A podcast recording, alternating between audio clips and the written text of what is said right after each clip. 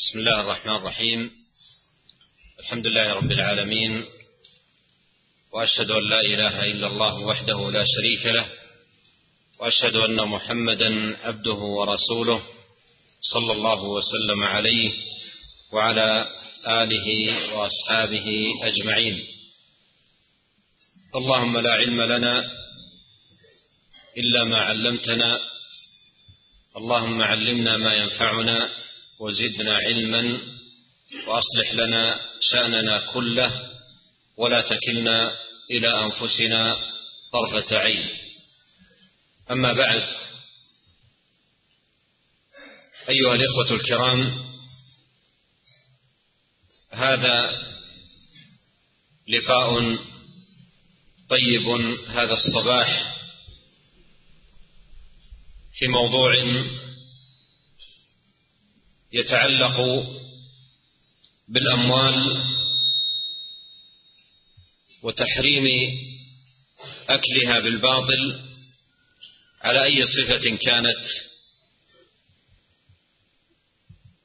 وأرى من المفيد أن نبدأ حديثنا هذا بدعوة مباركة كان يدعو بها نبينا صلى الله عليه وسلم كل يوم إذا أصبح بعد أن يصلي صلاة الفجر حيث كان يقول عليه الصلاة والسلام في دعائه بعد أن يسلم من صلاة الفجر اللهم إني أسألك علما نافعا ورزقا طيبا وعملا متقبلا. وهذه الدعوة دعوة عظيمة يستحب للمسلم أن يدعو بها كل يوم بعد صلاة الصبح اقتداء بالنبي الكريم صلوات الله وسلامه وبركاته عليه. وهذه الدعوة المباركة تحدد للمسلم أهدافه في يومه وأن المسلم ليس له في يومه إلا ثلاثة أهداف العلم النافع والرزق الطيب والعمل المتقبل. وبدأ صلوات الله وسلامه عليه بالعلم النافع قبل الرزق الطيب والعمل المتقبل لأن العلم أساس لا بد منه في معرفة الأمور والتمييز بين طيبها وخبيثها صالحها وطالحها إذ لا يمكن أن يعرف الإنسان العلم النافع إذ لا يمكن أن يعرف الإنسان الرزق الطيب من الخبيث ولا العمل الصالح من غيره إلا بالعلم النافع. فالعلم النافع نور وضياء لصاحبه. ولهذا يحتاج المسلم إلى معرفة العلم الشرعي الصحيح الذي يعرف من خلاله الحلال والحرام الجائز والممنوع المأمور به والمنهي عنه يعلم ذلك جيدا حتى تكون عباداته ومعاملاته واقعة على بصيرة وهدى من كتاب الله تبارك وتعالى وسنة نبيه صلوات الله وسلامه وبركاته عليه. أما إذا كان لا علم عنده كيف يميز بين الخبيث والطيب؟ وقد قيل قديما كيف يتقي من لا يدري ما يتقي؟ كيف يتقي الحرام من لا يعرف الحرام؟ لا بد من معرفته. ولهذا ولهذا من اللطائف ولهذا من اللطائف العلمية المفيدة. يذكر أن محمد ابن الحسن صاحب أبي حنيفة قال له نفر اكتب لنا كتابا في الوراء. قال كتبت كتابا في البيوع. كتبت كتابا في البيوع. مراده من ذلك أن أنك لا يمكن أن تكون ورعا متجنبا للأموال المحرمة والمكاسب المحرمة حتى تتعلم البيوع وما يذكر فيها من تفاصيل وبيان للمنهي عنه في البيوع لذاته والمنهي عنه في البيوع لوسيلته. فإذا كنت على علم بذلك مميزا بين الطيب والخبيث الحلال والحرام بتعلم العلم تمكنت بعد ذلك من الاتيان بهذه المعاملات والبيوع ونحوها على بصيرة من الله Assalamualaikum warahmatullahi wabarakatuh. Segala puji bagi Allah, Rabb alam semesta. Kemudian aku bersaksi bahwasanya tiada ilah yang berhak diibadati secara benar kecuali Allah Subhanahu wa taala. Dan aku bersaksi bahwasanya Muhammad adalah utusan Allah. Semoga salawat dan salam tercurahkan kepada beliau pada sahabatnya dan orang-orang yang mengikutinya sampai yaumul qiyamah. Ya Allah, kami memohon kepadamu ya Allah ilmu yang bermanfaat. Untuk memberikan kepada kami ilmu kemudian memberikan kemanfaatan dari ilmu tersebut kepada kami. Kemudian berikanlah tambahan ilmu kepada kami.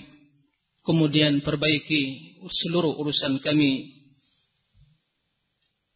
Dan janganlah Ya Allah engkau serahkan diri kami kepada diri kami sendiri Walaupun sekejap mata Kemudian selanjutnya Ini merupakan pertemuan yang sangat mulia Pada pagi hari Pada pagi hari yang penuh berkah ini Di dalam membahas suatu pembahasan yang berkaitan dengan harta dan haramnya memakan harta dengan cara yang batil. Bagaimanapun bentuk bentuk dan coraknya. Dan merupakan suatu yang sangat bermanfaat kata beliau. Pada kesempatan pagi yang penuh berkah ini kita memulai pembahasan ini dengan membacakan hadis Rasulullah sallallahu alaihi wasallam. Doa yang dipanjatkan oleh Rasulullah SAW yang dimohonkan Allah kepada Allah. Doa yang sangat mengandung keberkahan di mana beliau senantiasa membaca doa tersebut di setiap pagi hari setelah melaksanakan salat subuh doanya Allahumma inni as'aluka ilman nafi'a wa rizqan tayyiba wa amalan mutaqabbala ya Allah Aku memohon kepadamu ilmu yang bermanfaat dan rizki yang halal dan juga amalan yang soleh atau amalan yang diterima. Dakwah ini, doa ini kata beliau merupakan doa yang sangat agung yang sudah sepantasnya setiap muslim di setiap pagi hari selesai melaksanakan sholat subuh untuk berdoa dan membaca doa ini sebagai bentuk iktidak dia dengan Nabi Shallallahu Alaihi Wasallam, di mana Nabi Shallallahu Alaihi Wasallam telah mengucapkan doa tersebut. Doa ini yang penuh berkah ini menentukan menjelaskan tujuan hidup seorang muslim di dalam sehariannya. Bahwasanya seorang muslim di dalam hidupnya tidak terlepas dari tiga tujuan utama. Yang pertama adalah untuk mencari ilmu. Yang kedua adalah untuk mencari rizki yang halal. Dan yang ketiga adalah untuk beramal soleh. Dalam dalam doa tersebut tercantum, terkandung ketiga tujuan yang mulia tersebut. Kemudian Rasulullah Sallallahu Alaihi Wasallam memulai dalam doa tersebut dengan ilmu, meminta ilmu yang bermanfaat, memohon ilmu yang bermanfaat kepada Allah Subhanahu Wa Taala. Kenapa demikian? Karena ilmu adalah asas, pondasi, landasan tidak akan mungkin seseorang bisa memisahkan, membedakan antara rizki harta yang halal dengan harta yang haram. Tidak akan mungkin seseorang mengetahui bagaimana ibadah yang soleh, ibadah yang diterima oleh Allah Subhanahu wa taala kecuali bila berlandaskan ilmu. Oleh karena itu, tidak akan mungkin seseorang bisa membedakan antara yang baik dan yang keji. Antara yang soleh dengan yang toleh dengan yang suatu yang baik amal soleh dengan amal yang tidak baik kecuali dengan ilmu. Oleh karena itu merupakan suatu hal yang disyariatkan bagi setiap muslim untuk membaca doa yang mulia ini setiap pagi hari. Ini merupakan cahaya yang menerangi jalan kehidupannya. Karena seorang muslim jika tidak mempunyai ilmu, maka tidak akan mungkin bisa mengetahui apa-apa yang disyariatkan oleh Allah Subhanahu wa taala dan juga apa yang dilarang oleh Allah Subhanahu wa taala. Hendaklah setiap muslim mempelajari ilmu. Karena ibadah dia tidak akan sesuai dengan syariat dan sunnah Rasulullah kecuali dengan ilmu. Bagaimana dia akan bisa mengetahui suatu yang baik kalau dia tidak punya ilmu? Dan bagaimana pula dia meninggalkan sesuatu yang terlarang kalau dia tidak mempunyai ilmu? para ahli hikmah atau dahulunya para ulama pernah mengatakan, "Kaifa yattaqi man la yadri ma yattaqi?" Bagaimana seseorang akan bertakwa meninggalkan sesuatu sementara dia tidak mengetahui, mengenal, mengetahui apa yang akan dia tinggalkan. Oleh karena itu, merupakan kewajiban kita untuk menuntut ilmu agar kita bisa mengenal yang halal dan yang haram, yang baik dan yang keji. Kemudian di antara faedah yang sangat bagus dalam permasalahan ilmu. Bahwasanya disebutkan dalam biografi Imam Muhammad bin Hasan yaitu muridnya Imam Abu Hanifah. Di mana seseorang atau sekelompok datang kepada beliau memohon dari beliau untuk menulis sebuah kitab tentang wara. Ya, tentang takwa. Wara. Lalu kata beliau, "Qad katabtu kitaban fil buyu'."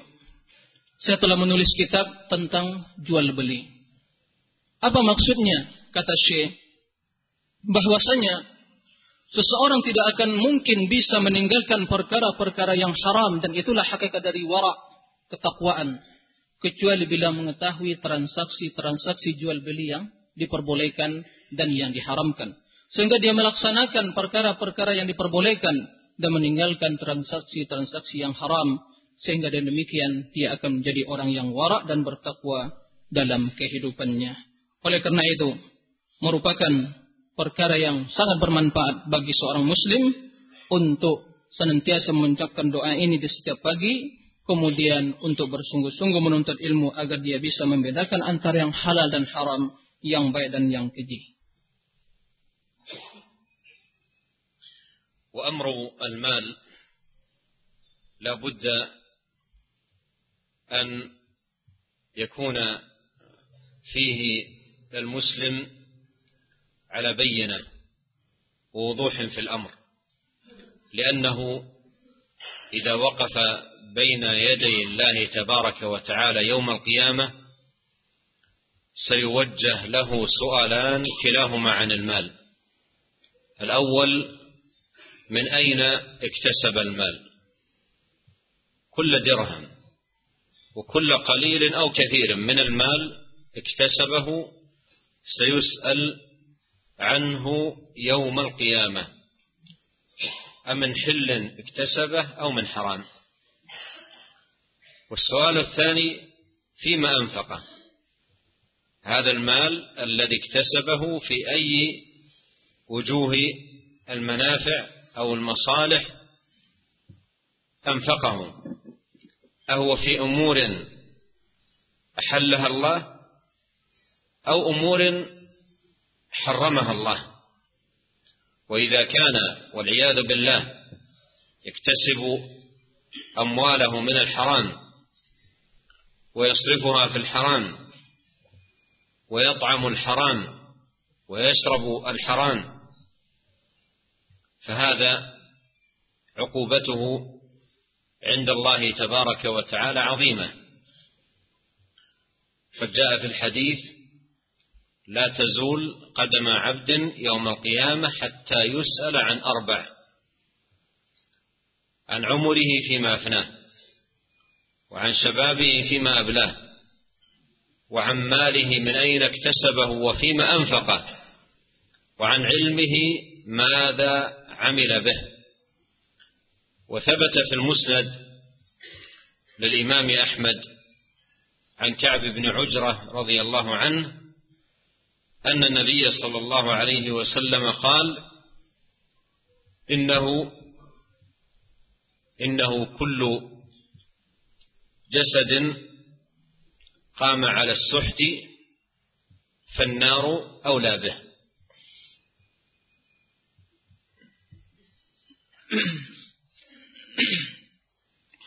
Kemudian Syekh Hafizahullah melanjutkan bahwasanya permasalahan harta ini permasalahan yang sepantasnya seorang muslim untuk betul-betul berada di atas hal yang jelas. Permasalahan harta hendaklah seorang muslim betul mengetahui kondisi dan keadaan harta tersebut. Apakah harta itu harta yang halal atau yang haram? Karena setiap hamba apabila dihadapkan pada Allah di yaumil qiyamah maka akan dilontarkan padanya dua pertanyaan yang berkaitan dengan harta. Pertanyaan yang pertama, min aina iktasaba? Yaitu dari mana dia mendapatkan harta? Sumber harta itu dari mana? Sedikit atau banyak? Apakah dari sumber yang halal atau yang haram? Kemudian yang kedua akan ditanya, ke mana dia menggunakan harta tersebut? Untuk apa dia gunakan? Untuk apa dia keluarkan? Apakah untuk hal-hal yang diperbolehkan, yang dihalalkan oleh Allah Subhanahu wa taala atau yang diharamkan? Oleh karena itu, apabila dia mendapatkan harta tersebut dari sumber yang haram.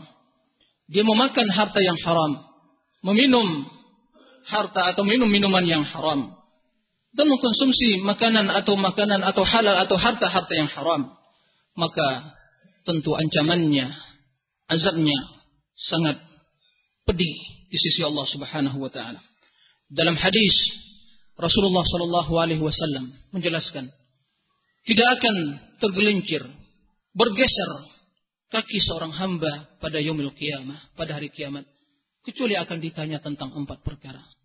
Yang pertama tentang umurnya. Fima ablah. Atau fima afnah. Ke mana dia gunakan? Yang kedua tentang masa mudanya. Ke mana dia habiskan?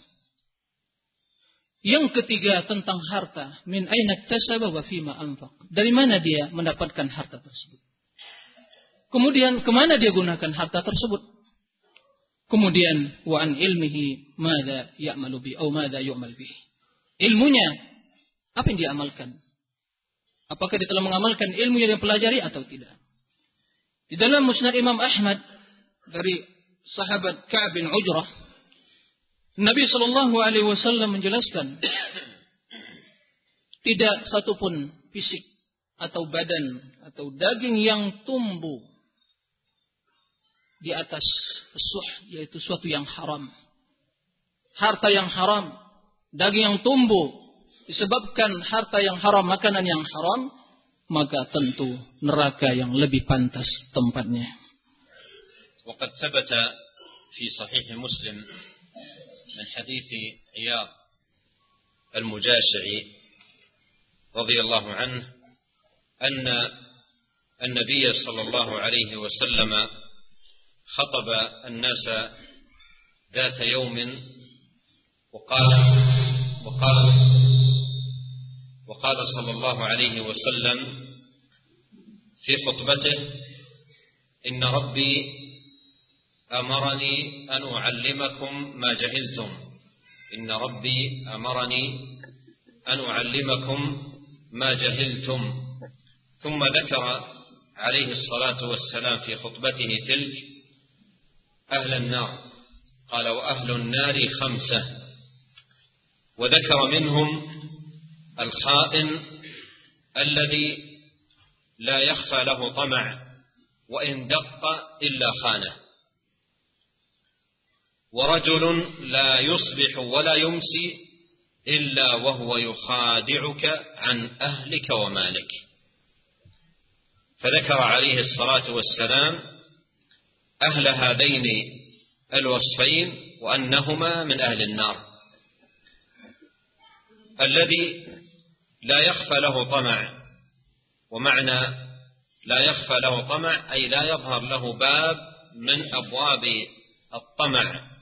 التي يحصل من خلالها الأموال بأي صفة كانت وأي طريقة كانت غشا ابتزازا انتهابا إلى غير ذلك لا يخفى له طمع إلا خانة.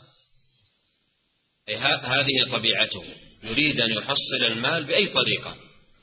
وهذا موجود في الناس. موجود في الناس. من ليس له هم إلا أن يحصل المال. ولا ولا يفكر كيف وقع في يده ولا بأي طريقة وصل إليه. وإذا كان النبي صلى الله عليه وسلم قد قال في الحديث الصحيح إن الحلال بين وإن الحرام بين أي الحلال ما أحله الله والحرام ما حرمه الله فإن هذا الخائن الحلال عنده ما حل في يده. والحرام ما انحرم من الوصول إليه. أما الذي يقع في يده بأي طريقة فإنه يأخذه ولا يبالي. وذكر عليه الصلاة والسلام الرجل المخادع الذي يصبح ويمسي يخادع الإنسان عن أهله وماله مكرا ومخادعة. فذكر عليه الصلاة والسلام أن أهل هذين الوصفين من أهل النار يوم القيامة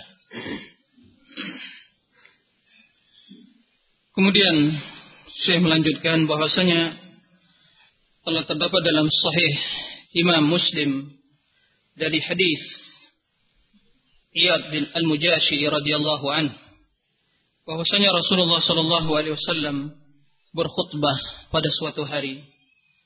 Dalam khutbah tersebut beliau menyampaikan, "Ala inna rabbi amarani, ketahuilah sesungguhnya Rabbku telah memerintahkanku untuk mengajarkan kepada kalian apa yang tidak kalian ketahui." Kemudian Rasulullah SAW menyebutkan dalam khutbah tersebut yaitu wa ahlun nar khamsah bahwasanya penghuni neraka itu ada lima golongan di antara penghuni neraka tersebut yaitu al-khain alladhi la tama wa in daqqa illa khana seorang yang khain pengkhianat yang tidak satupun kesempatan peluang dia mendapatkan harta yang haram kecuali kecil atau besar luas atau sempit luang tersebut kecuali dia akan berbuat khianat. Kemudian yang kedua, rajulun la yusbihu wa la yumsi. Seseorang yang tidak berada di pagi hari dan di sore hari illa wa huwa yukhadi'u kecuali dia menipumu. Sifatnya penipu, yukhadi' an ahlik wa malik tentang keluargamu dan juga hartamu. Yang pertama kata Syekh, seorang yang pengkhianat di mana tidak satupun kondisi dan keadaan yang di dalam kondisi dan keadaan tersebut dia dapat peluang untuk berkhianat, maka dia akan lakukan. Dia tidak memikir. Dia tidak memikirkan harta ini punya dia atau punya orang. Yang penting kaidahnya, prinsip dia, al-halal mahalla biyadihi. Yang halal itu yang bisa di, dia pegang. Yang haram itu mahrima min. Yang haram suatu yang tidak bisa dia dapatkan. Itu kaidahnya dalam mencari harta. Nih, orang yang kedua ini, orang yang pertama ini, dia tidak memperhatikan dari mana dia mendapatkan harta, dari yang halal atau yang haram. Ini tabiatnya. Ini karakter dan sifatnya. Sementara perkara yang halal telah jelas innal halal bayin kata Rasulullah SAW. Wal haram bayin. Perkara yang halal telah jelas. Yang haram telah jelas. Yang halal apa yang dihalalkan oleh Allah. Yang haram apa yang diharamkan oleh Allah Subhanahu wa taala. Akan tetapi jenis tipe manusia yang pertama ini, tipikal manusia yang pertama ini, yang halal apa yang bisa dia pegang, yang dia dapatkan, kendati bukan milik dia, yang haram apa yang tidak bisa dia dapatkan. Kemudian yang kedua saya menyebutkan atau hadis tersebut menyebutkan seseorang yang dalam keadaan pagi hari, di sore hari, pagi hari, sore harinya itu orang yang suka menipu. Ya.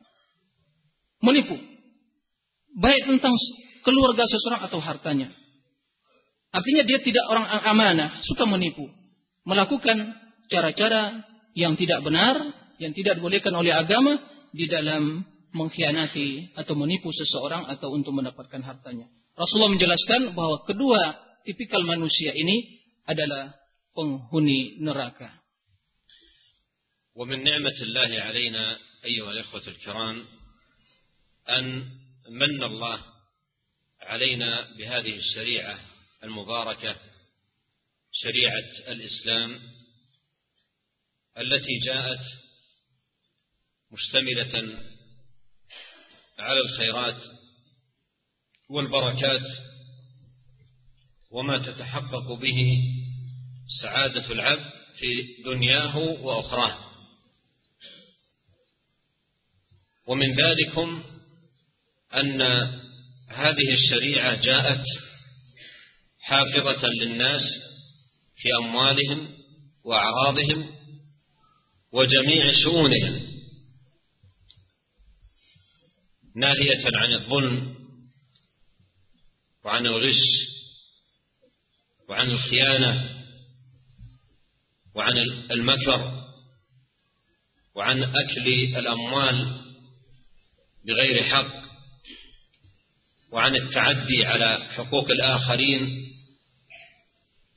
كل ذلك صيانة للناس في أموالهم من أن يعتدى عليها بأي نوع من أنواع الاعتداء. ولهذا ينبغي على المسلم أن يحمد ربه تبارك وتعالى على أن من عليه بهذه الشريعة المباركة وجعله من أهل هذا الدين العظيم ويحرص على أن يكون في بيوعه ومعاملاته وسائر شؤونه ماضيا على هدي كتاب الله وسنة رسوله صلوات الله وسلامه وبركاته عليه. Kemudian saya menjelaskan bahwasanya merupakan nikmat Allah Subhanahu wa taala yang sangat agung dan mulia pada kita kaum muslimin. Di mana Allah Subhanahu wa taala menurunkan syariat yang mulia ini. Syariat Islam yang mencakup seluruh kebaikan dan keberkahan dan hal-hal yang akan mewujudkan kebahagiaan bagi seseorang dunia dan akhirat. Di antara yang menjelaskan akan kesempurnaan Islam tersebut, yaitu Islam datang dengan membawa hukum dan hal-hal yang akan menjaga manusia, menjaga kehormatan mereka dan juga harta mereka, menjaga martabat mereka, dan dalam segala urusan dan aspek kehidupan mereka. Islam datang dengan mengharamkan kezaliman, mengharamkan ghish penipuan, mengharamkan al-khianah, pengkhianatan, makar, tipu daya, dan juga mengharamkan memakan harta dengan cara yang batil. Dan juga mengharamkan melakukan kezaliman untuk mengambil harta manusia atau hak manusia. Seluruhnya itu tiada lain adalah untuk menjaga hak dan milik seseorang, yaitu harta. Oleh karena itu, merupakan kewajiban setiap individu muslim untuk senantiasa berpegang teguh dengan syariat yang mulia ini. Untuk bersungguh-sungguh agar seluruh amalannya, seluruh transaksinya, seluruh bentuk jual beli yang ia lakukan di dalam kehidupan dunia ini untuk senantiasa berada di atas petunjuk Al-Quran dan juga sunnah Nabi Sallallahu Alaihi Wasallam. من الناس من هو ضعيف الإيمان ورقيق الدين ولا هم له إلا الدنيا حيث كانت الدنيا أكبر همه ومبلغ علمه. لا يهتم إلا لها ولا يتعلم إلا ما يتعلق بها منصرفا عن دينه وشرع ربه تبارك وتعالى وكأنه لم يخلق إلا لأجل الدنيا. وفي الدعاء المأثور عن نبينا صلى الله عليه وسلم اللهم لا تجعل الدنيا أكبر همنا ولا مبلغ علمنا. وهذا فيه أنه مباح لك أن تهتم لأمر دنياك وأن تتعلم أمور دنياك. لكن الخطورة عندما تطغى الدنيا على المقصد الذي خلقت لأجله ووجدت لتحقيقه. كما هو الحال في بعض الناس ممن انصرف إلى الدنيا انصرافا تاما لا يعمل إلا لأجلها ولا يفكر في الآخرة. وفي هؤلاء يقول عليه الصلاة والسلام تعس عبد الدينار تعس عبد الدرهم تعس عبد الخميصة تعس عبد الخميلة تعس وانتكس وإذا شيك فلا انتقش Kemudian kata Syekh Hafizahullah Di antara manusia ada mereka yang lemah imannya dan sangat minim agamanya. Tiada keinginan dan tujuannya kecuali hanya dunia. Dunia merupakan tujuan dia yang paling besar. Dan juga itulah batasan keilmuannya. Dia tidak memperhatikan urusan akhiratnya. Dia tidak belajar kecuali hanya yang berkaitan dengan masalah dunianya, masalah materi. Dia berpaling dari agama, tidak mempelajari. Ilmu yang dipelajari hanya semuanya berurusan atau berkaitan dengan urusan dunia. Seolah-olah dia dilahirkan dan diciptakan untuk dunia. Sehingga dalam hadis Rasulullah SAW menjelaskan, Allahumma la taj'al ad-dunya akbar hammina wala mablagha ilmina. Ya Allah, jangan jadikan dunia ini yang merupakan keinginan kami yang terbesar. Tujuan kami yang terbesar. Wala mablagha ilmina hanya batasan keilmuan kami. Ilmu hanya sebatas urusan dunia saja. Ini kata Syekh, tidak melarang kita untuk mempelajari ilmu dunia.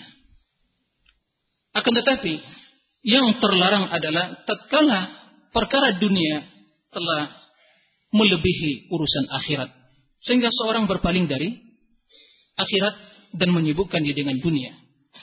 Dia bersungguh-sungguh mencari harta, dinar, harta, duit, materi. Sehingga dalam sebagian hadis jelaskan Rasulullah SAW, Ta'isa abd dinar, Ta'isa abd dirham.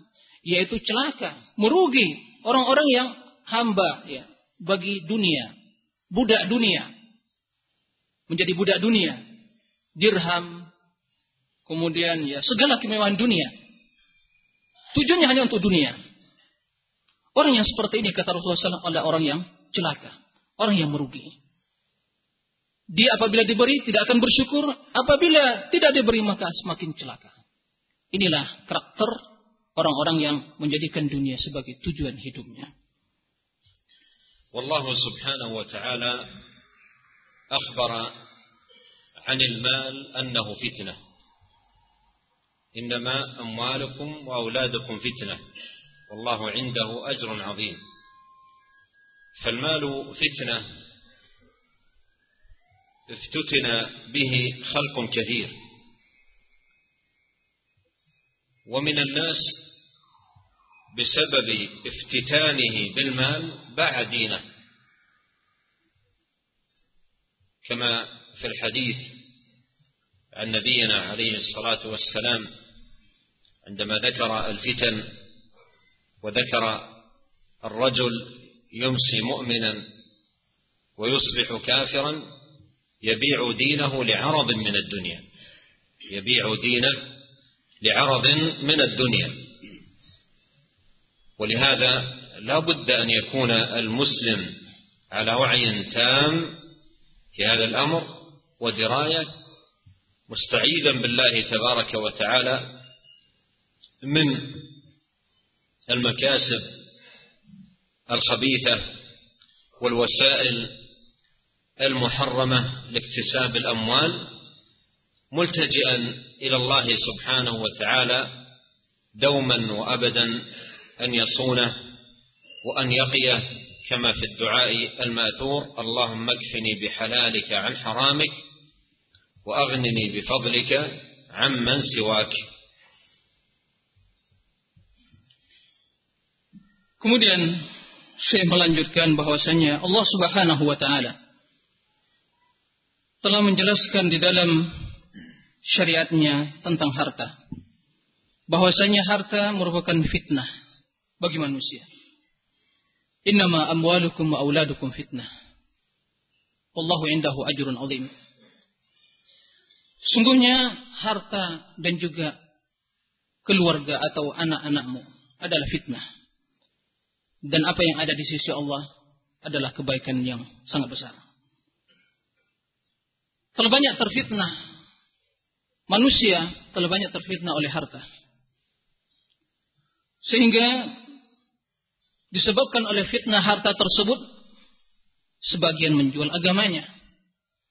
Sebagaimana dalam hadis Rasulullah SAW menjelaskan tentang fitnah yang akan muncul di akhir zaman Dijelaskan oleh Rasulullah Sallallahu Alaihi Wasallam bahwasanya seseorang dia berada di pagi hari dalam di sore hari dalam keadaan beriman, kemudian di pagi hari dalam keadaan kafir, tidak istiqomah di atas agamanya, berubah-ubah. Kemudian ya bi'udinahu bi ardi minad dunya. Dia menjual agamanya dengan keuntungan dunia yang sangat hina dina. Oleh karena itu, sudah sepantasnya seorang muslim untuk waspada dan berhati-hati dan mengetahui dan untuk senantiasa berlindung kepada Allah dan bergantung kepada Allah Subhanahu wa taala berlindung kepada Allah dari usaha-usaha yang haram dan juga sarana-sarana yang akan membawa kepada harta atau penghasilan yang haram.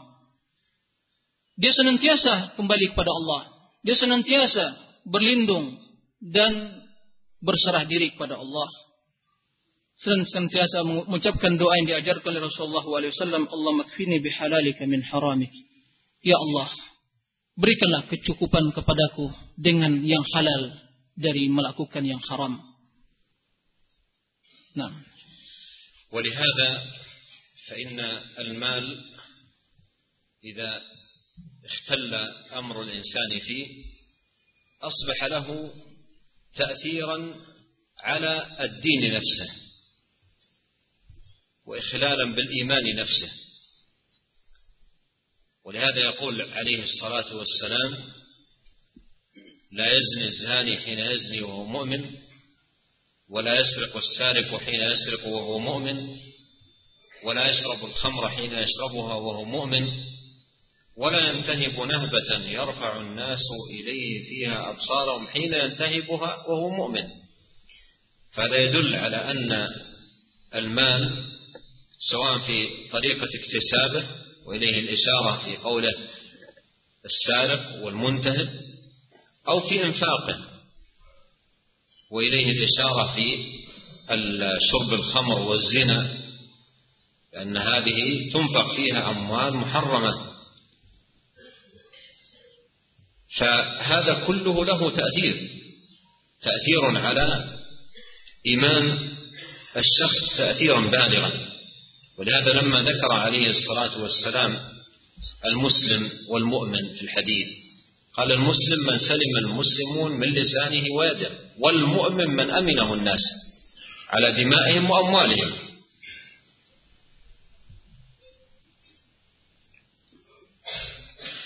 Kemudian Syekh melanjutkan oleh karena itu sesungguhnya permasalahan harta apabila telah terjadi penyimpangan dalam perkara harta maka ini akan berpengaruh akan berdampak negatif bagi kehidupan seorang insan.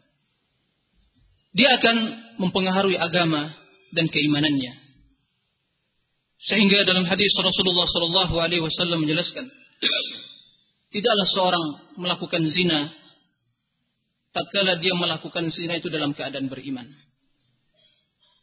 Dan tidaklah seorang mencuri harta dalam kondisi dia mencuri harta itu dalam keadaan beriman. Tidaklah seorang meminuman, minum, meminum, uh, minuman yang dilarang, atau yang haram dalam kondisi dia meminum minum tersebut dia dalam keadaan beriman.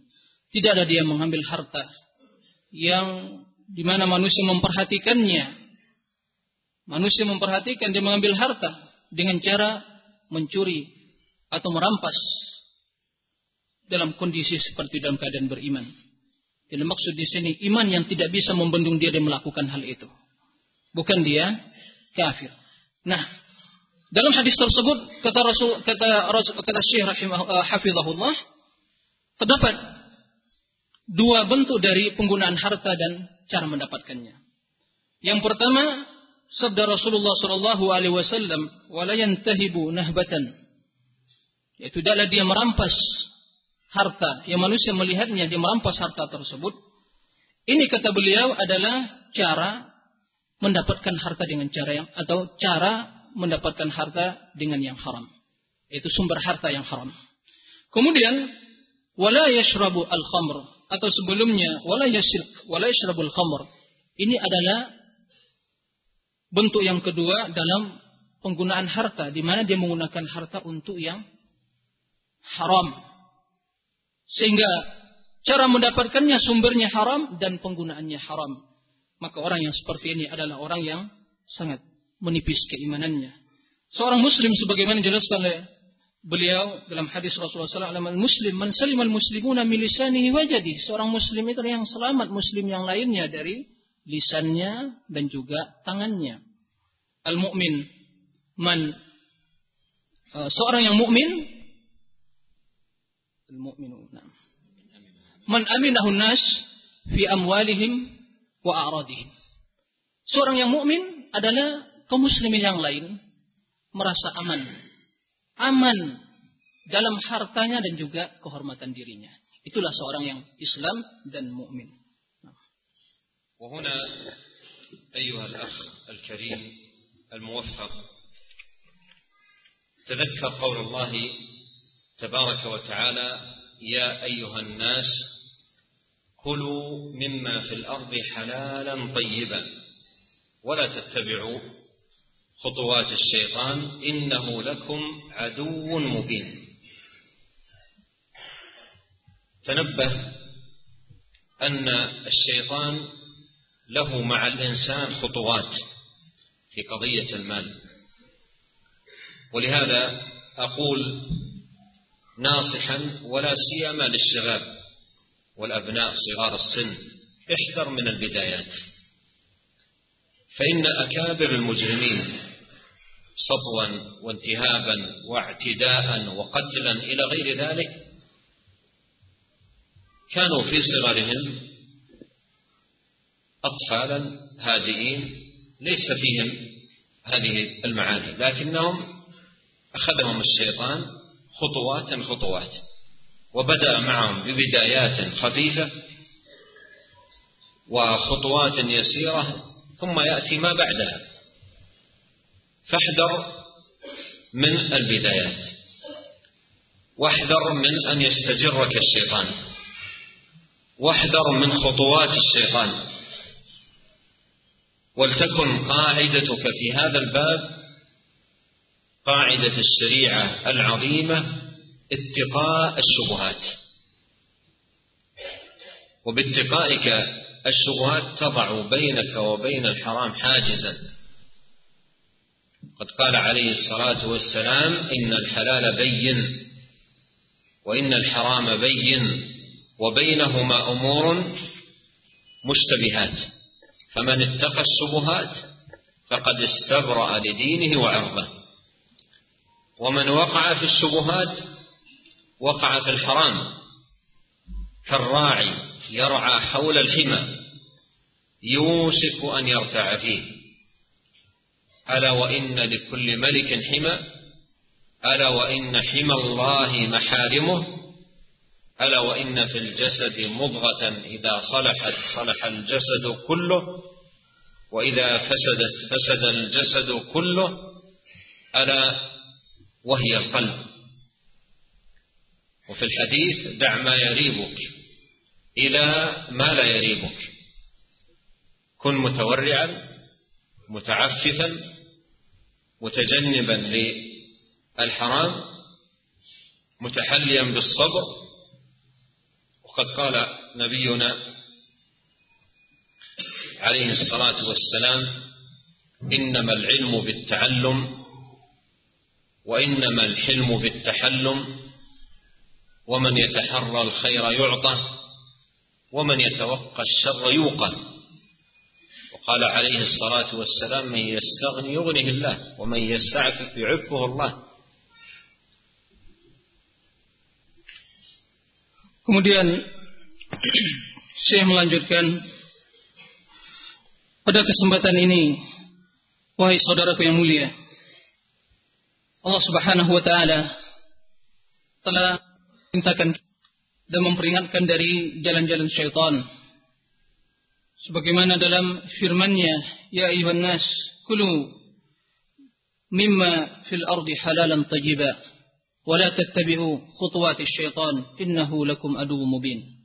Wahai manusia makanlah apa yang ada di permukaan bumi ini dengan cara yang halal dan yang baik.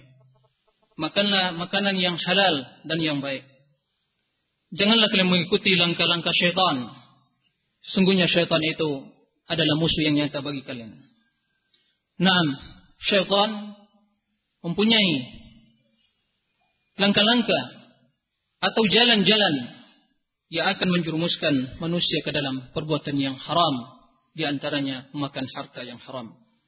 Oleh karena itu, pada kesempatan ini saya wasiatkan kata beliau kepada siwar itu para pemuda, para syabab, anak-anak muda yang masih umur muda hendaklah berhati-hati dari awal perjalanan hidup kalian. Karena perjalanan hidup dari awal ini sangat menentukan di masa tua. Dan untuk berhati-hati dari langkah-langkah syaitan. Apa banyaknya orang yang di waktu masa mudanya, masa kecilnya, dia orang yang baik. Akan tetapi Setan senantiasa menjerumuskannya sehingga di masa tuanya dia menjadi orang yang bejat melakukan perbuatan-perbuatan yang diharamkan termasuk memakan harta yang haram. Oleh karena itu, waspada, hati-hatilah. Jangan sampai syaitan menjerumuskan. Jangan sampai syaitan menjerumuskan kita ke dalam kemurkaan Allah. Dan jadilah prinsip kita dalam hidup ini yaitu ittiqa'us syubuhat, meninggalkan perkara-perkara yang syubuhat. Perkara yang syubuhat, perkara yang samar-samar. Barang siapa yang menjadikan prinsip dia dalam hidup ini ittiqa'us syubuhat, maka inilah yang akan membendung dia, menghalang dia dari terjurus ke dalam perbuatan yang haram. Sebagaimana dalam hadis Rasulullah sallallahu alaihi wasallam menjelaskan, "Innal halala bayyin wa innal harama bayyin." Wa bainahuma umurun mushtabihat. Yang halal telah jelas dan yang haram juga telah jelas. Di antara keduanya ada perkara-perkara yang syubhah, abu-abu, tidak jelas. Faman ittaqa syubhat faqad istabra'a li dinihi wa irdihi.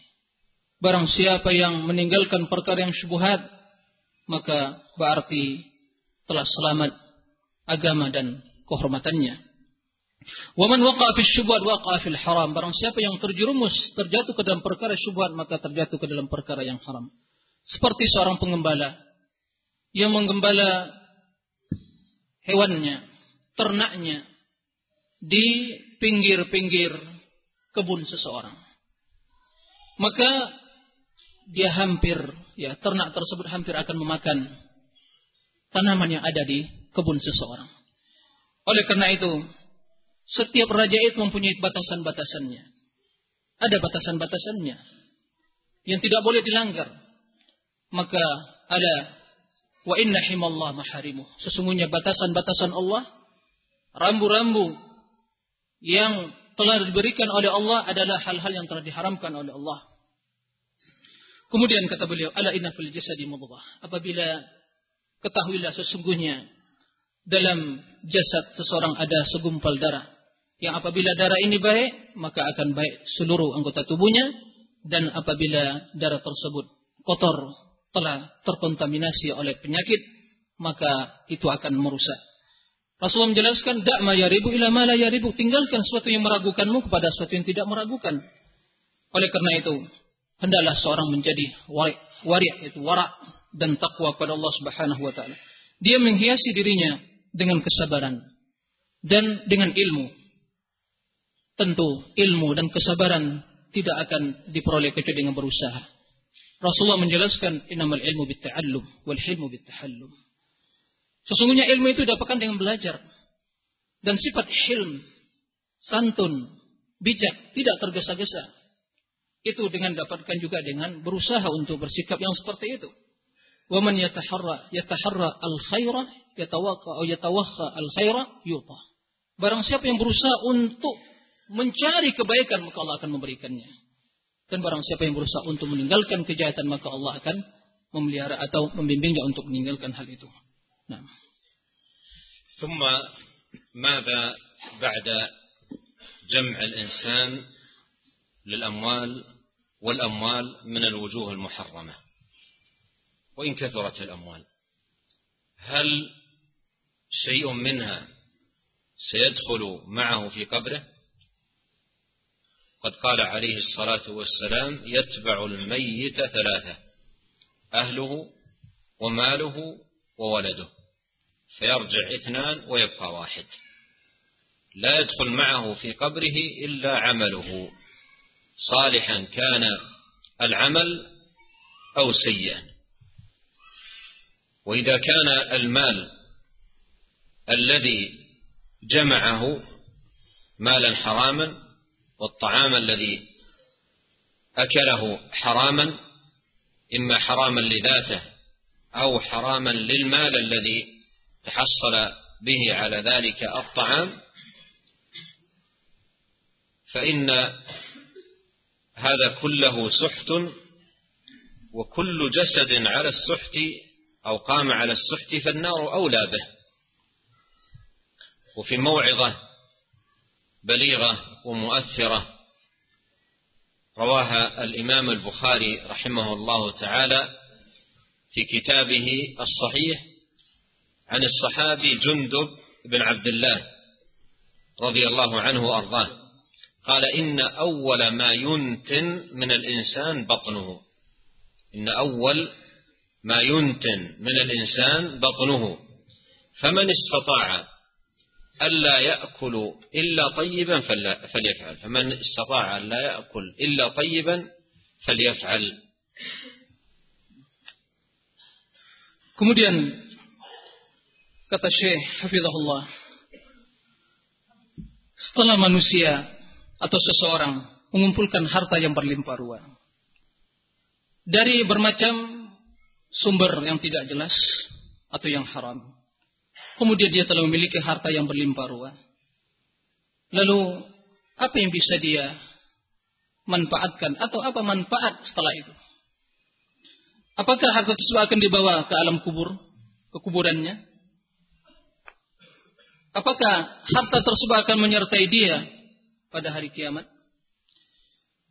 Oleh karena itu dalam hadis kata Rasulullah SAW, apabila meninggal seseorang, maka akan ya, mengikutinya tiga uh, tiga manusia atau tiga bentuk, tiga perkara. Yang pertama keluarganya, yang kedua hartanya, yang ketiga amalannya. Yang dua keluarganya atau orang yang mengantarnya ke kuburan dan hartanya itu akan kembali dan yang akan bersama dia di alam kubur adalah amalannya. Jika amalannya baik, maka tentu kenikmatan yang ia akan dapatkan. Jika amalannya jelek, tidak baik, tentu kesengsaraan wal azab dan azab wal iyazubillah. Oleh karena itu, harta yang haram, makanan yang haram, baik pada dasarnya, pada prinsipnya, pada asalnya harta itu haram. Atau harta pada dasarnya halal tapi digunakan untuk mendapatkan yang haram. Maka itu merupakan bentuk dari as yaitu hal yang haram. Maka setiap jasad, setiap fisik yang tumbuh dari harta yang haram, maka neraka yang pantas baginya. Mari kita perhatikan sebuah mau'idah yang diriwayatkan oleh Imam Bukhari dalam kitab sahihnya dari Jundub bin Abdullah radhiyallahu anhu seorang sahabat Nabi sallallahu alaihi wasallam beliau mengatakan Awwalu ma yuntinu minal insan batnuhu. Pertama sekali yang akan membusuk dari fisik kita adalah perut kita.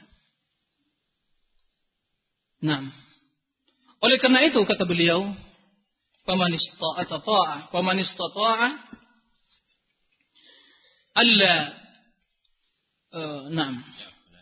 Alla ya'kula illa halalan falyaf'al."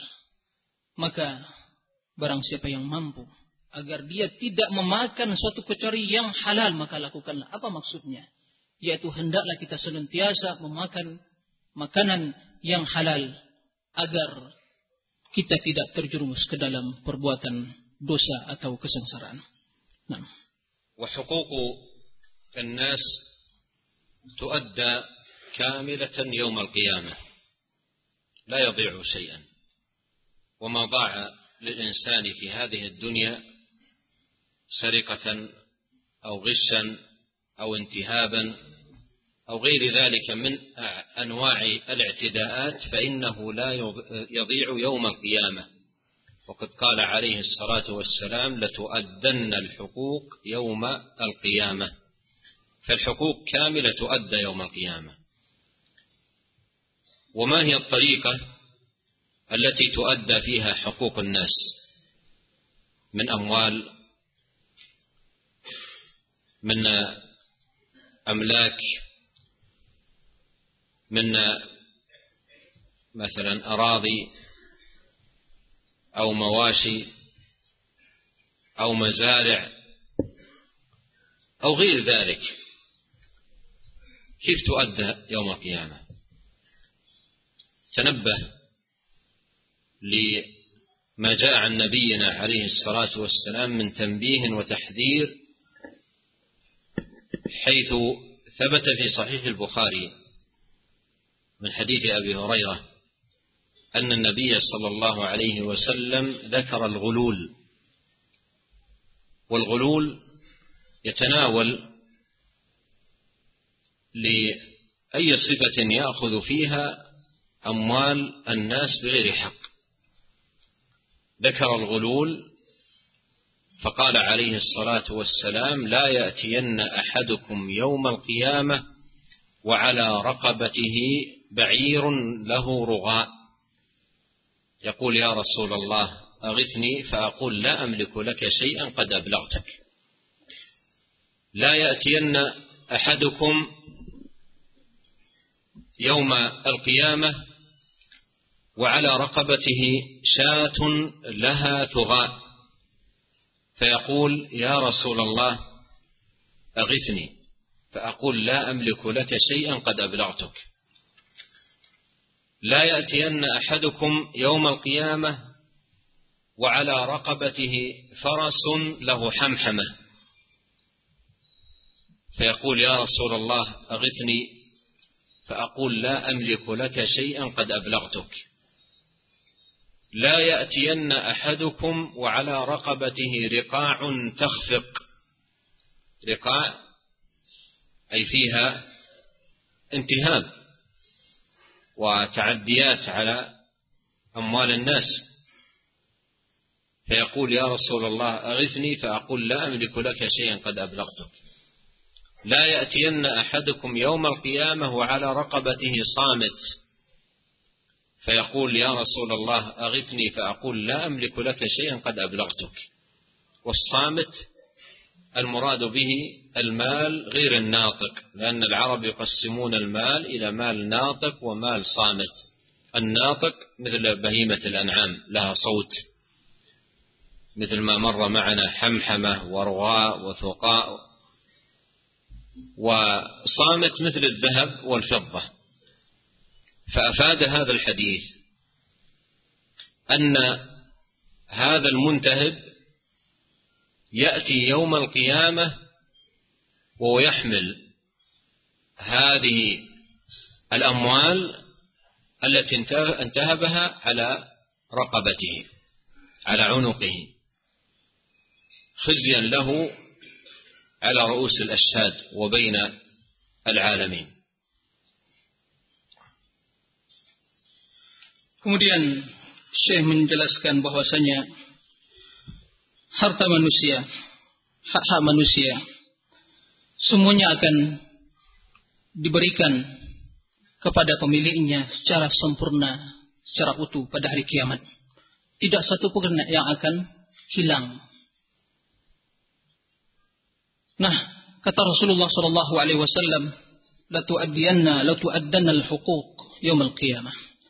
Segala hak dan harta milik manusia akan diberikan kepada pemiliknya pada hari kiamat. Lalu bagaimana hak dan harta tersebut diberikan kepada pemiliknya? Baik harta tersebut dalam bentuk ya, harta atau tanah atau hewan ternak dan yang lain-lainnya maka dalam Sahih Bukhari dari hadis Abi Hurairah radhiyallahu an Rasulullah Shallallahu alaihi wasallam menjelaskan tentang perkara gulul.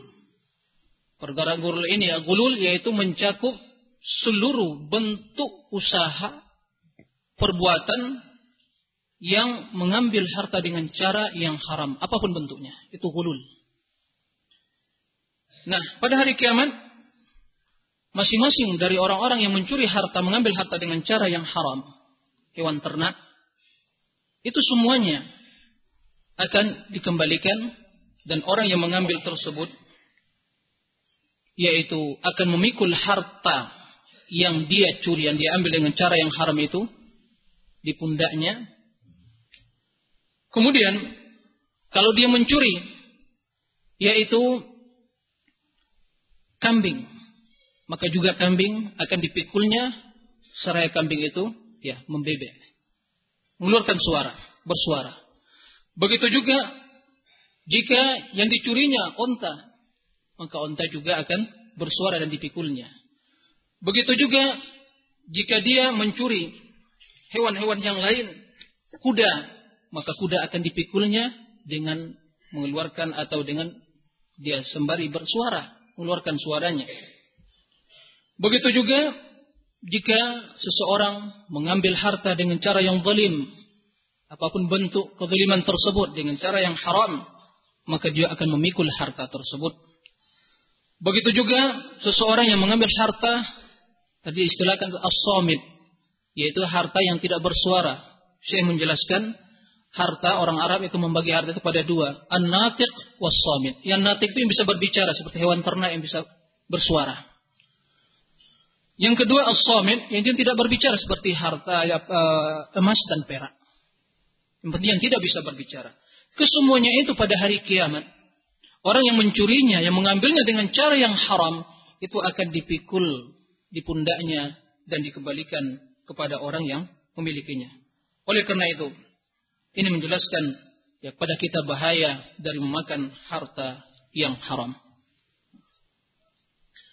وتأدية الحقوق يوم القيامة لأصحابها ليس بالدرهم والدينار لأن يوم القيامة لا درهم فيه ولا دينار وإنما تأدية الحقوق يوم القيامة بالحسنات والسيئات. ولهذا جاء في المسند وغيره من حديث عبد الله بن أنيس أن النبي صلى الله عليه وسلم قال يحشر الله الناس يوم القيامة حفاة عراة بهما. قالوا وما بهما يا رسول الله؟ قال ليس معهم من الدنيا شيء. ليس معهم من الدنيا شيء. فينادي تبارك وتعالى بصوت يسمعه من بعد كما يسمعه من قرب. أنا الملك أنا الديان. ثم يقول تبارك وتعالى لا ينبغي لأحد من أهل الجنة أن يدخل الجنة ولأحد من أهل النار عليه مظلمة حتى أقتصها منه. ولا ينبغي لأحد من أهل النار أن يدخل النار ولأحد من أهل الجنة عليه مظلمة حتى أقتصها منه. قالوا يا رسول الله وكيف ذاك؟ وهم إنما جاءوا بهما كيف يكون القصاص؟ وهم جاء جاءوا بهما ليس معهم من الأموال التي أخذوها شيئا. قال بالحسنات والسيئات. Kemudian Syekh menjelaskan bahwasanya mengembalikan hak manusia kepadanya di pada hari kiamat itu bukan dengan mengembalikan ya harta atau dirham ya dan dinar yang telah dia curi. Akan tetapi dengan kebaikan dan kejahatan. Di dalam musnad Imam Ahmad dari hadis Abdullah bin Unais dari Rasulullah Sallallahu Alaihi Wasallam bahwasanya manusia di akhirat kelak di padang mahsyar akan dikumpulkan dalam keadaan hufat, urat, buhman. Hufat yaitu tidak punya sandal, tidak bersandal. Urat itu tidak berbaju. Buhman itu tidak memiliki sesuatu apa pun dari dunia ini. Kemudian tatkala itu Allah memanggil menyeru dengan suara yang didengar oleh orang manusia atau hambanya yang jauh dan yang dekat. Sama. Yang dekat yang jauh mendengar seluruh seruan Allah Subhanahu wa taala. Allah mengatakan Anil Malik sayalah raja. Anad Dayan saya yang akan atau Dayan yaitu juga raja yang memiliki segala kekerajaan.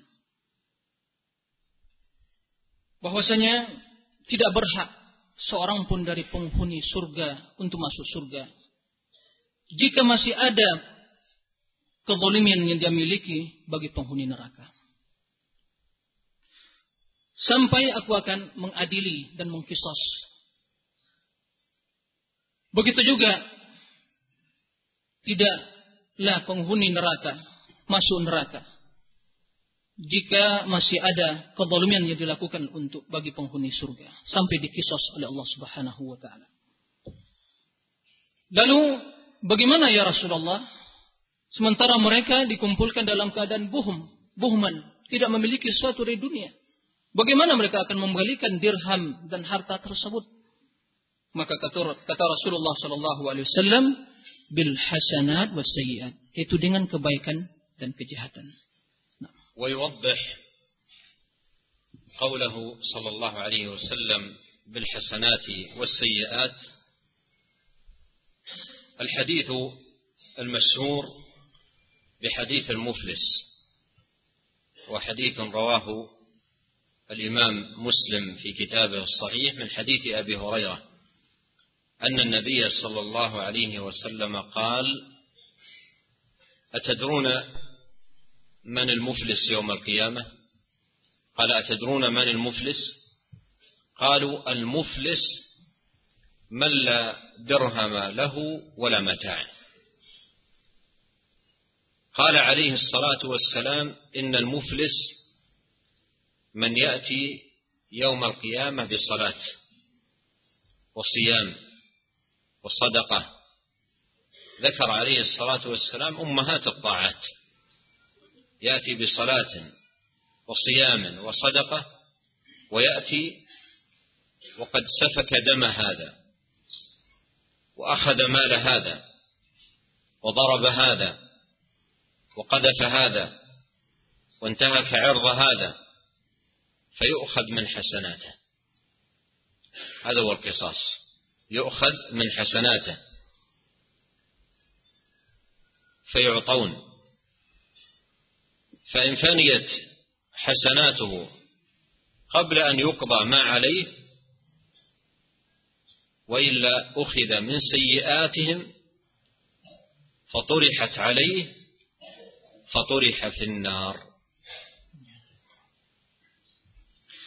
Kemudian kata Syekh, di antara yang menjelaskan maksud dari sabda Rasulullah Sallallahu Alaihi Wasallam bahwa kisos pada hari kiamat itu dengan bil hasanat dan sayyiat. Hadis yang masyhur dikenal dengan hadis al-muflis, hadis orang yang bangkrut. Diriwayatkan Imam Muslim dari hadis Abi Hurairah radhiyallahu an. Rasulullah bertanya kepada para sahabatnya, "Atadruna man muslim muflis?" Tahukah kalian orang yang bangkrut? Orang yang merugi. Para sahabat bertanya, menjawab, Al-muflis. Yang muflis itu di kalangan kami adalah orang yang tidak punya duit. Tidak punya dirham, tidak punya harta. Itu yang orang yang bangkrut. Orang yang merugi. Lalu Rasulullah SAW menjelaskan, yang muflis itu adalah seseorang yang pada hari kiamat datang dengan membawa amal solatnya kemudian puasa, sedekah. Rasulullah menyebutkan amal-amal ibadah yang mulia, ketaatan-ketaatan yang agung. Akan tetapi dia datang sedang ia telah menumpahkan darah si fulan dan mengambil harta si fulan, mengambil memukul si fulan, mendoliminya, menyebutkan kedoliman-kedoliman yang dia lakukan. Maka kata Rasulullah Wasallam, diambil kebaikan dia itu, diberikan kepada orang yang dizaliminya. Inilah kisos. Inilah kisos makna dari bil hasanat was sayyiat. Diambil kebaikannya itu diberikan kepada orang yang dizaliminya. Jika telah habis kebaikannya, lalu ternyata kezaliman yang dia lakukan belum tuntas, belum terkisos seluruhnya, maka kejahatan orang yang didoliminya itu diberikan kepadanya, kemudian diseret dan dilemparkan ke neraka. Waliyazubillah. حاصل القول هذه هدايات من كتاب الله عز وجل وسنة نبيه صلوات الله وسلامه وبركاته عليه في ضوء قول الله سبحانه وتعالى ولا تأكلوا أموالكم بينكم بالباطل. وأسأل الله عز وجل بأسمائه الحسنى وصفاته العليا وبأنه الله الذي لا إله إلا هو أن يصلح لنا شأننا كله وأن لا يكلنا إلى أنفسنا طرفة عين وأن يغنينا بحلاله عن حرامه بفضله عمن سواه. اللهم اكفنا بحلالك عن حرامك وأغننا بفضلك عمن سواك. ونسأله تبارك وتعالى أن يصلح لنا ديننا الذي هو عصمة أمرنا وأن يصلح لنا دنيانا التي فيها معاشنا. وان يصلح لنا آخرتنا التي فيها معادنا وأن يجعل الحياة زيادة لنا في كل خير والموت راحة لنا من كل شر. اللهم أصلح ذات بيننا وألف بين قلوبنا واهدنا سبل السلام وأخرجنا من الظلمات إلى النور.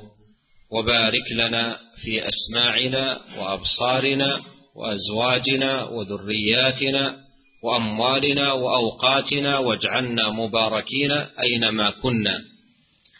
اللهم اغفر لنا ذنبنا كله دقه وجله أوله وآخره سره وعلنه. اللهم اغفر لنا ولوالدينا وللمسلمين والمسلمات والمؤمنين والمؤمنات الأحياء منهم والأموات. اللهم إنا نسألك علما نافعا ورزقا طيبا وعملا متقبلا. اللهم اقسم لنا من خشيتك ما يحول بيننا وبين معاصيك ومن طاعتك ما تبلغنا به جنتك ومن اليقين ما تهون به علينا مصائب الدنيا. اللهم متعنا بأسماعنا وأبصارنا وقوتنا ما أحييتنا واجعله الوارث منا. واجعل ثأرنا على من ظلمنا وانصرنا على من عادانا ولا تجعل مصيبتنا في ديننا ولا تجعل الدنيا أكبر همنا ولا مبلغ علمنا ولا تسلط علينا من لا يرحمنا. سبحانك اللهم وبحمدك أشهد أن لا إله إلا أنت أستغفرك وأتوب إليك. اللهم صل وسلم على عبدك ورسولك نبينا محمد واله وصحبه اجمعين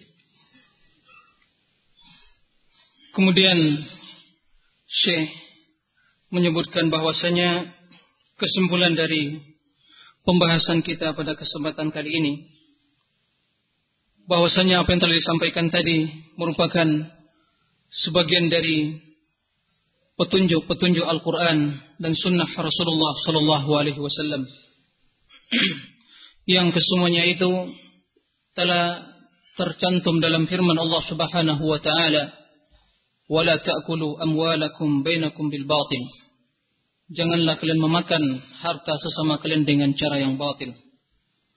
Aku memohon kata Syekh pada Allah dengan segala nama-namanya yang husna dan sifat-sifatnya yang mulia.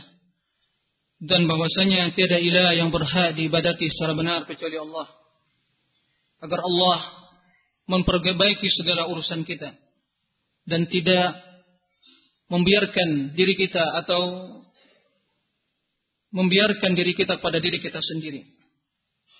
Dan semoga Allah Subhanahu wa taala mencukupkan kita dengan yang halal dari yang haram dan memberikan memberikan kecukupan kepada kita dengan karunia. Kemudian hendaklah semoga Allah Subhanahu wa taala memperbaiki agama kita yang merupakan pegangan hidup kita. Memperbaiki dunia kita yang merupakan tempat tinggal kita. Tempat kita hidup dan memperbaiki akhirat kita, tempat kita kembali. Dan menjadikan kematian ketenangan bagi kita. Dan semoga Allah memperbaiki urusan kita dan hubungan di antara kita dan menjadikan kita orang-orang yang senantiasa diberkahi dalam setiap kondisi dan keadaan. Memberkahi diri kita, memberkahi keluarga kita, memberkahi anak-anak kita dan menjadikan kita orang yang membawa keberkahan di setiap keadaan. Ya Allah, ampunilah dosa kami seluruhnya, kecil dan besarnya tampak dan yang tersembunyi.